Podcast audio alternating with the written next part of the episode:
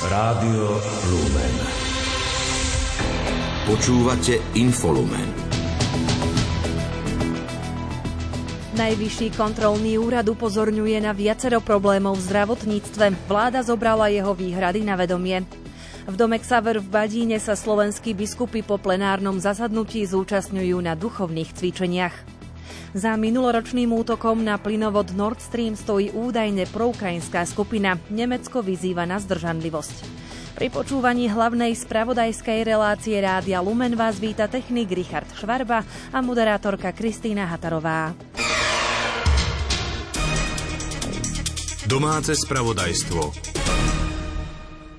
Najvyšší kontrolný úrad upozorňuje na viacero problémov v zdravotníctve. Poukazuje na nepresnosť dát v rezorte, neudržateľné financovanie štátnych záchraniek či nefunkčný DRG systém. Informoval o tom predseda NKU Ľubomír Andráši, podľa ktorého je problematické aj využívanie digitálnych technológií. Deje sa tak napriek skutočnosti, že jedným z hlavných cieľov Európskej komisie je dosiahnuť práve využívanie digitálnych technológií v celom hospodárstve a spoločnosti. V slovenských podmienkach ale nebol napríklad systém e-zdravia dostatočne funkčný a využívaný. Systém e-zdravie má zásadné nedostatky od prvopočiatočných etap, kedy sa tento projekt e, nastavoval. My sme to konštatovali už v roku 2015, že príprava, riadenie a aj celé, celá kontrola v rámci realizácie tohto projektu zlyhala. My sme práve pre tieto zlyhania odstúpili výsledky tejto kontroly e, orgánom činným v trestnom konaní. Doposiaľ nemáme definitívne rozhodnutie, že či policajti či prokuratúra vznesie aj trestné oznámenie voči tým, ktorí za projekt e-zdravie e, zodpovedali. Môžem z tohto miesta veľmi jasne na základe záverov našich kontrol skonštatovať, že e-zdravie je asi ukážkovým projektom, ako sa to nemá robiť. Najvyšší kontrolný úrad ako problém identifikoval tiež systém financovania štátnych záchraniek, ktorý je podľa Ľubomíra Andrášieho z dlhodobého hľadiska neudržateľný. Upozornil tiež na nefunkčný DRG systém, ktorého cieľom je zabezpečiť udržateľné financovanie lôžkovej zdravotnej starostlivosti. Pripomenul, že jeho prevádzka sa mala spustiť na začiatku roka 2016. Vyplýva to z materiálu k vlaňajším kontrolám v zdravotníctve, ktorý vzala vláda na vedomie.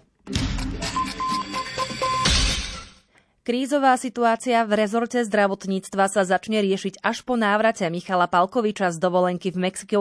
Ešte minulý týždeň ho dočasne poverený premiér Eduard Heger totiž poveril riadením krízového manažmentu. Mimo parlamentná strana Hlas a KDH sa zhodujú, že ide o zlyhanie vlády.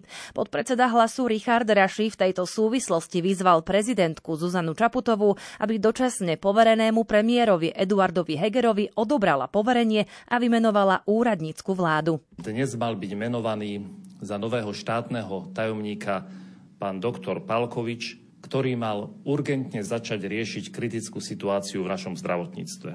Človek, keďže nemôže byť menovaný ministrom, tak bude menovaným špeciálnym štátnym tajomníkom, ktorý má urgentne riešiť krízu s rásochami, s nečerpaním peňazí na budovanie záchraniek, na nákup sanitiek, na ambulancie, tu bohužiaľ nie je, lebo je na dovolenke v Mexiku. Čiže my máme kritickú situáciu, ktorú treba riešiť i hneď.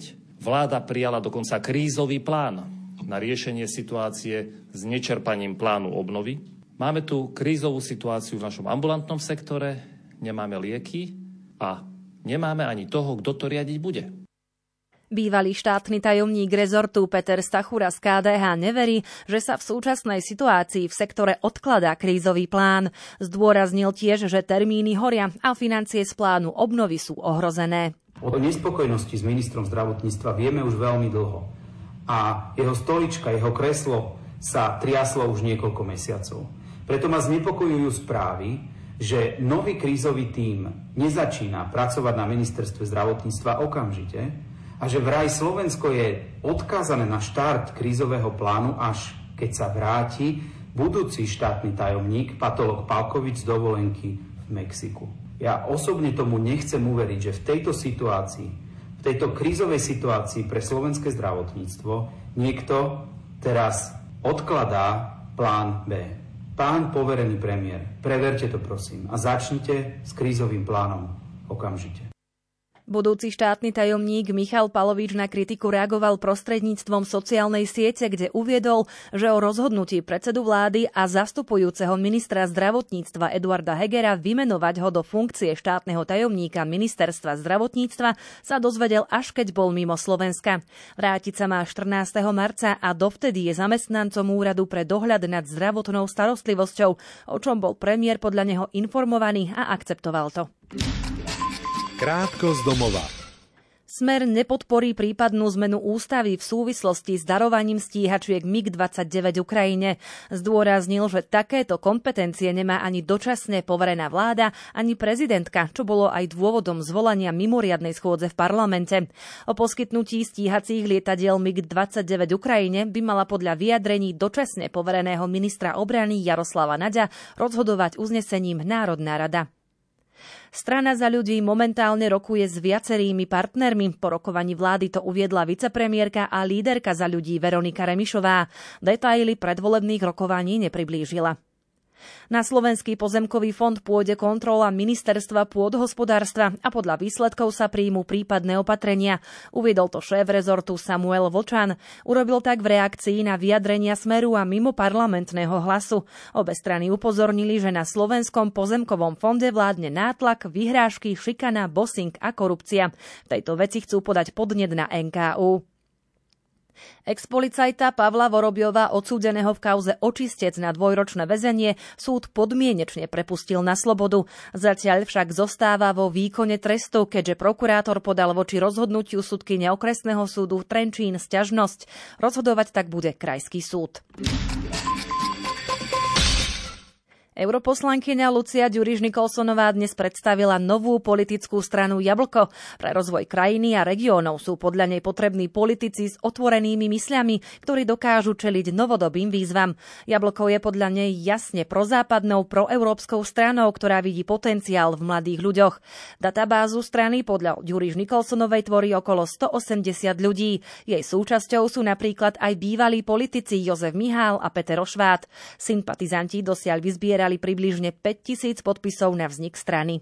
Jablko má jasnú víziu. Návrat morálnosti, návrat rozumu, dodržiavanie dohôd, dodržiavanie predpisov a záujem krajiny a občanov, ktorý má byť nadradený akýmkoľvek stranickým hádkam. Pre politologov to poviem veľmi jasne. My sme moderná stredová strana so silným sociálnym programom. A za matku všetkých reforiem považujeme štrukturálnu reformu regiónov. Lucia Ďuriš Nikolsonová potvrdila, že je otvorená rokovaniam o spájaní, chce totiž zabrániť prepadávaniu hlasov. O spolupráci už rokovala s dočasne povereným premiérom a lídrom mimo parlamentnej strany demokrati Eduardom Hegerom, lídrom mimo parlamentnej ODS Pavlom Mackom, či s expremiérom Mikulášom Dzurindom, ktorý ohlásil projekt Modrý Európske Slovensko.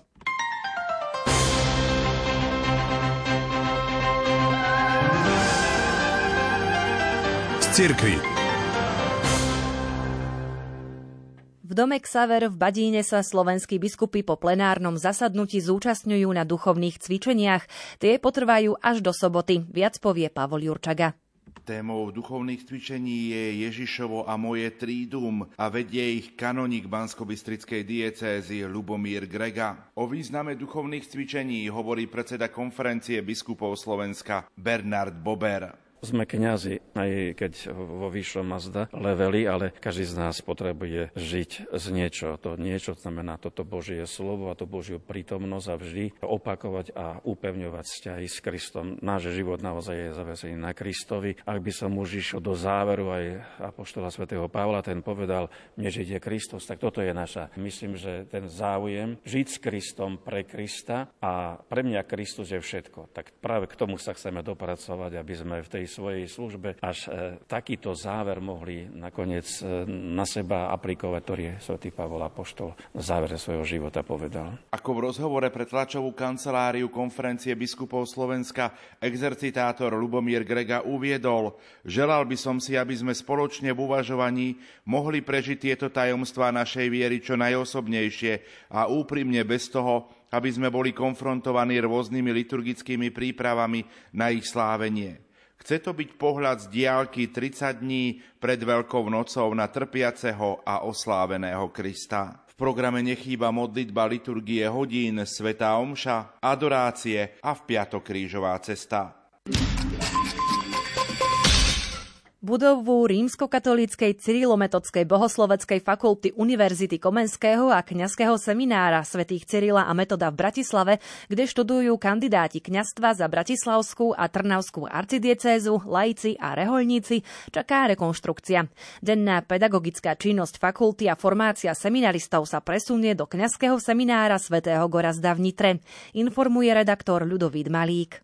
O presťahovaní seminaristov z Bratislavy do Nitrianského seminára sa hovorilo už dlhšie.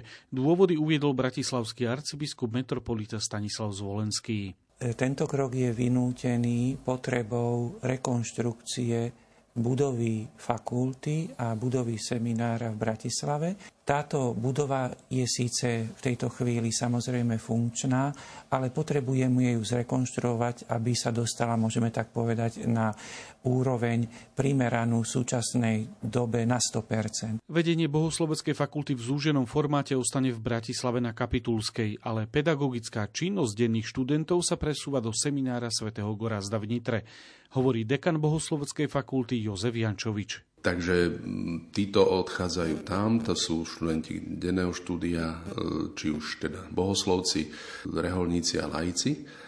A e, ďalkové štúdium, ktoré máme v podobe rozširujúceho štúdia náboženskej výchovy, respektíve doplňujúceho pedagogického štúdia, tak tieto dobiehajú tu v Bratislave. Samotná rekonštrukcia sa začne po príprave architektonickej štúdie, projektovej dokumentácie a schvaľovacom procese na budúci rok. Opäť hovorí Jozef Jančovič. Rekonštrukciu bude realizovať Bratislavská arcidieceza. Časový harmonogram, ktorý teda bol e, zverejnený zo strany biskupského úradu, je zatiaľ dva roky, keďže už čas prác na tejto budove bolo zrealizovaných, či už fasáda, obnova auly, jedálne, kaplnka, no ale teda je tu ešte obrovský kus práce, ktorý treba robiť. Dekan Bohosloveckej fakulty pre Rádio Lumen uviedol, že vedecko-pedagogické sily vyučujúcich sa skoncentrujú na jedno pracovisko. Cieľom je výrazné šetrenie nákladov, ktoré má pomôcť k ozdraveniu ekonomickej situácie pri redukcii pedagogického zboru. Aj dnes si salesianská rodina pripomenula blahoslaveného Titusa Zemana. Na jeho príhovor prosili za nové povolania a keďže dnes je aj Medzinárodný deň žien, tzv. Titus Day, špeciálne obetovali za ženské duchovné povolania. Pokračuje Julia Kavecká. Takzvaný Titus si Salesiáni pripomínajú vždy v 8. deň v mesiaci. Táto tradícia vznikla minulý rok pri príležitosti 5. výročia blahorečenia salesiánskeho mučeníka za povolania blahoslaveného Titusa Zemana. Tento mesiac prípadol Titus Day na Medzinárodný deň žien, aj preto sa Salesiáni počas Sv. Omše v Bratislave Trnávke špeciálne modlili za ženské duchovné povolania. Vikár Stanislav Hurbanič si v homíli spomenul, ako Medzinárodný deň prežíval minulý rok na východe Slovenska. Som bol v Michalovce, kde sme prijímali ukrajinské mamičky z hraníc, keď utekali, keď sme Oradko prerobili na takú dočasnú noclaháreň. A práve toto ráno ukrajinské mamičky prekvapili tie slovenské, keď im ráno blahoželali so slzami v očiach a tak a potom samozrejme aj tí naši dobrovoľníci. Nabehli sme do obchodov, nakúpili sme kvety, porozdávali sme mamičkám. Tak bolo to veľmi také krásne, dojímavé a tak sme si aj uvedomili, aj sme si tam tak vtedy povedali, že u nás to možno už až tak neprežívame tento sviatok, ale pre nich to bolo veľmi niečo také, že boli ďaleko od domova za týchto komplikovaných situácií Stanislav Hurbanič tiež povzbudil všetkých, aby neboli skúpi na darovanie svojho času svojim bratom a sestrám. Niekedy máme aj ten pocit takej prázdnoty alebo nenaplneného času. Ale možno je to aj taká príležitosť si tak uvedomiť, že nie je strata času, keď venujem taký pozorný čas jednému človeku. Pretože keď to dokážem s jedným, tak potom asi si viem všimnúť aj ostatných. Na záver svätej Omše sa veriaci spoločne pomodlili aj modlitbu k blahoslavenému Titusovi Zemanovi. Počas uplynulého víkendu prebehlo v Strahovskom kláštore v Prahe stretnutie riadiaceho výboru Európskeho laického fóra. Zúčastnil sa na ňom aj podpredseda fóra kresťanských inštitúcií Pavol Kosej.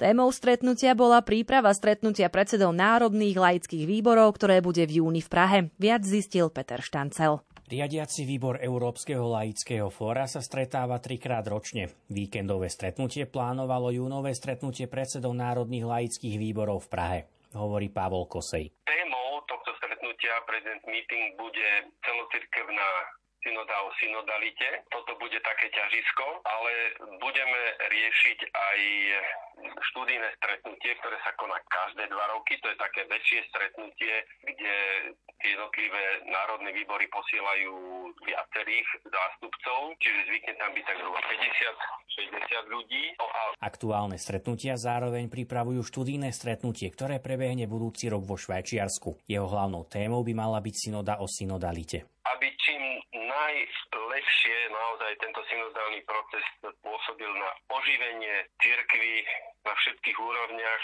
všetci cítime, ako veľmi je to potrebné a aby vlastne spoločenstvo, participácia, čiže spolúčasť a, a misia boli niečím takým prirodzeným, niečo, na čo budeme hrdí a čo budeme naozaj príjmajúc Božiu milosť, aby sme to tak veľmi prirodzene v spoločnosti robili. Európske laické fórum pripravuje výskumný projekt, ktorého cieľom je skúmať, ako sa môžu laici angažovať v cirkvi a ako môže fórum túto činnosť podporiť. Chceli by sme, aby začal realizovať niekedy od jesene a predpokladáme jeho trvanie predbežne tak zhruba rok. To znamená, že koncom roku 2024 zrejme by mohli byť v dispozícii nejaké výsledky. Správy zo sveta.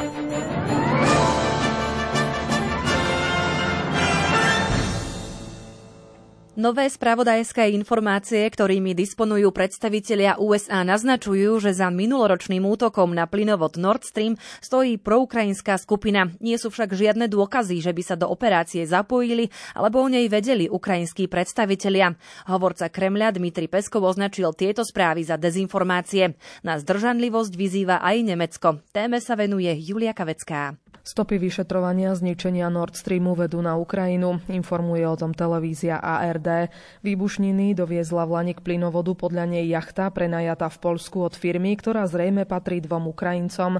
Nemecká televízia opísala aj prácu komanda. Národnosť jeho členov známa nie je. Americký denník New York Times aktuálne tiež napísal, že za útokom môže byť proukrajinská skupina. Nie je jasné, z akej krajiny pochádzali, pretože sa preukazovali profesionálne sfalšovanými pasmi. Použili ich napríklad práve pri prenajme plavidla.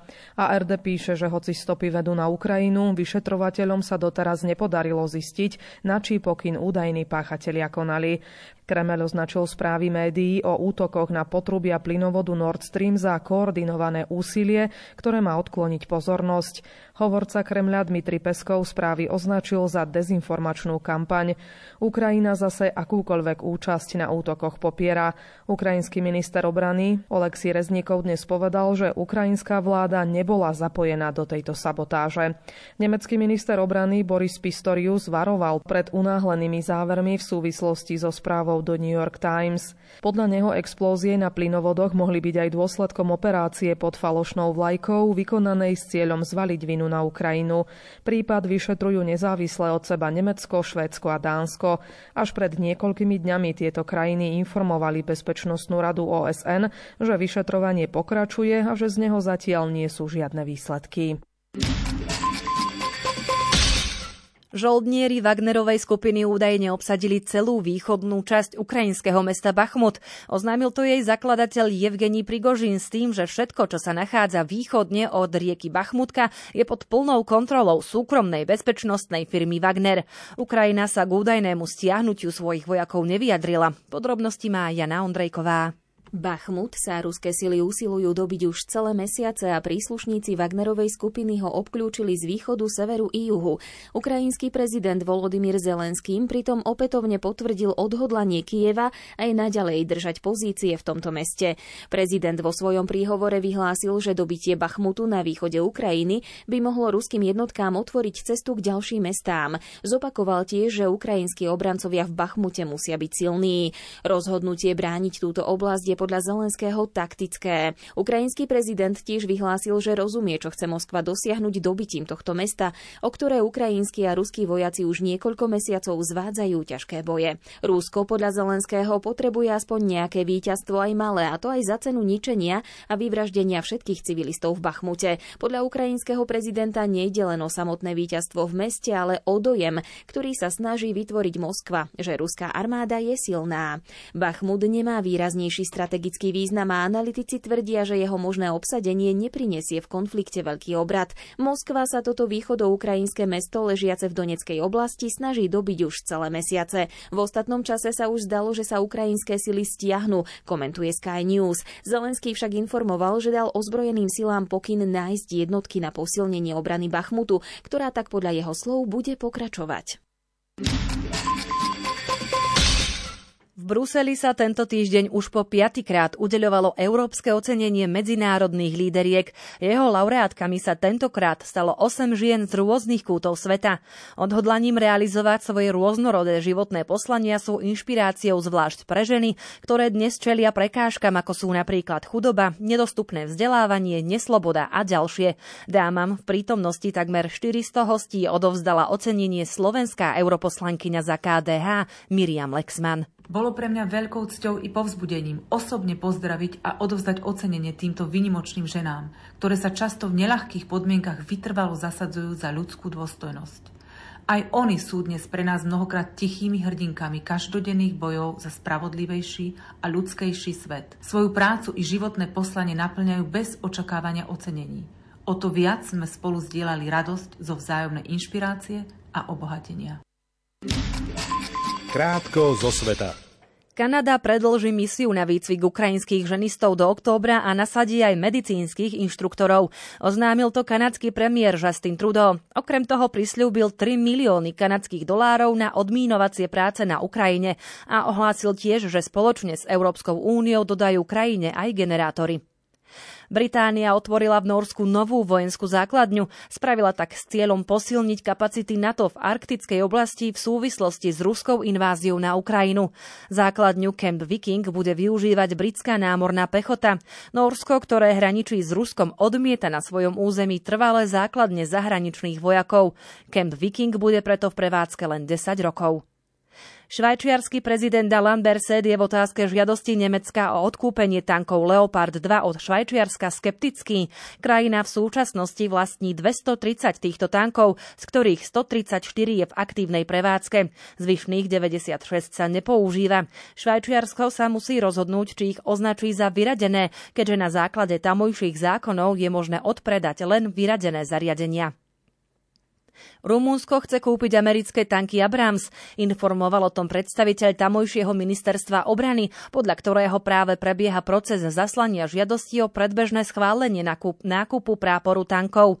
Rumúnsko ako členský štát Európskej únie a Severoatlantickej aliancie po invázii Ruska na Ukrajinu zvýšilo tento rok výdavky na obranu. Bielý dom podporil návrh zákona, ktorý by v Spojených štátoch umožnil úplne zakázať čínsku aplikáciu TikTok na zdieľanie videí. Vyhlásil to poradca amerického prezidenta pre národnú bezpečnosť Jake Sullivan. V ostatných rokoch sa sieť dostala na západe pod prísny dohľad pre obavy, že by mohla Pekingu poskytovať prístup k citlivým údajom používateľov z celého sveta.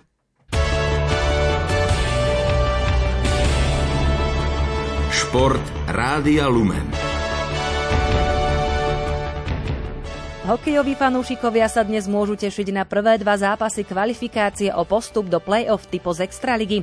Hrá sa na tri víťazstvá. O 18. hodine privíta Poprad Nitru a o 18. hodine 30. minúte sa Michalovce pokúsia zdolať Trenčín. Slovenský hokejista Erik Černák sa po dvojzápasovej absencii zapríčinenej zranením nohy vrátil do zostavy Tampa Bay. Jeho tým ukončil sériu piatich prehier v NHL, keď zdolal doma Filadelfiu 5-2. V akcii bol aj Tomáš Tatár, ktorého New Jersey podľahlo Torontu 3-4. Colorado vyhralo nad San Jose 6-0. Montreal, ktorému do konca sezóny chýba zranený slovenský útočník Juraj Slavkovský, prehral doma s Carolinou 3-4 po nájazdoch. Seattle zdolalo Anaheim 5-2. Hráči Pittsburghu proti Kolumbusu vyhrali až po predlžení 5-4. Florida si poradila z Vegas 2-1, New York Islanders si poradilo s Buffalo 3-2, Minnesota podľahla Calgary až po samostatných nájazdoch 0-1 a Arizona zdolala St. Louis presvedčivo 6-2.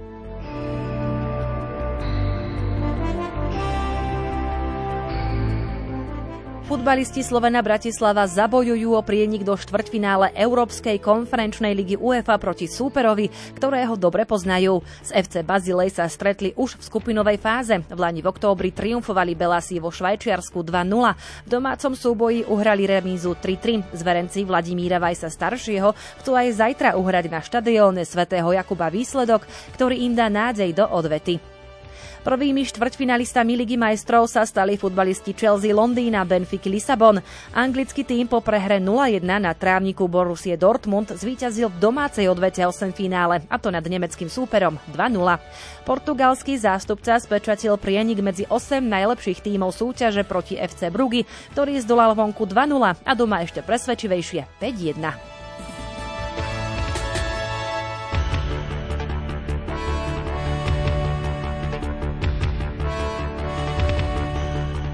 Slovenská tenistka Anna Karolína Šmidlová nepostúpila do hlavnej súťaže na turnaj WTA v kalifornskom Indian Wells. Vo finálovom druhom kole kvalifikácie prehrala v pozícii nasadenej jedenástky s Nemkou Laurou Sigmundovou 4-6, 6-4 a 2-6. Slovenské tenistky Renáta Jamrichová ani Natália Kročková nepostúpili do druhého kola dvojhry na turnaji ITF v Trnave. 15-ročná Jamrichová nestačila v úvodnom kole na štvrtú nasadenú Ukrajinku Dariu Snigurovú a podľahla jej 5-7, 3-6. O roku mladšia Kročková prehrala s Britkou Sonaj Kartalovou 4-6, 3-6.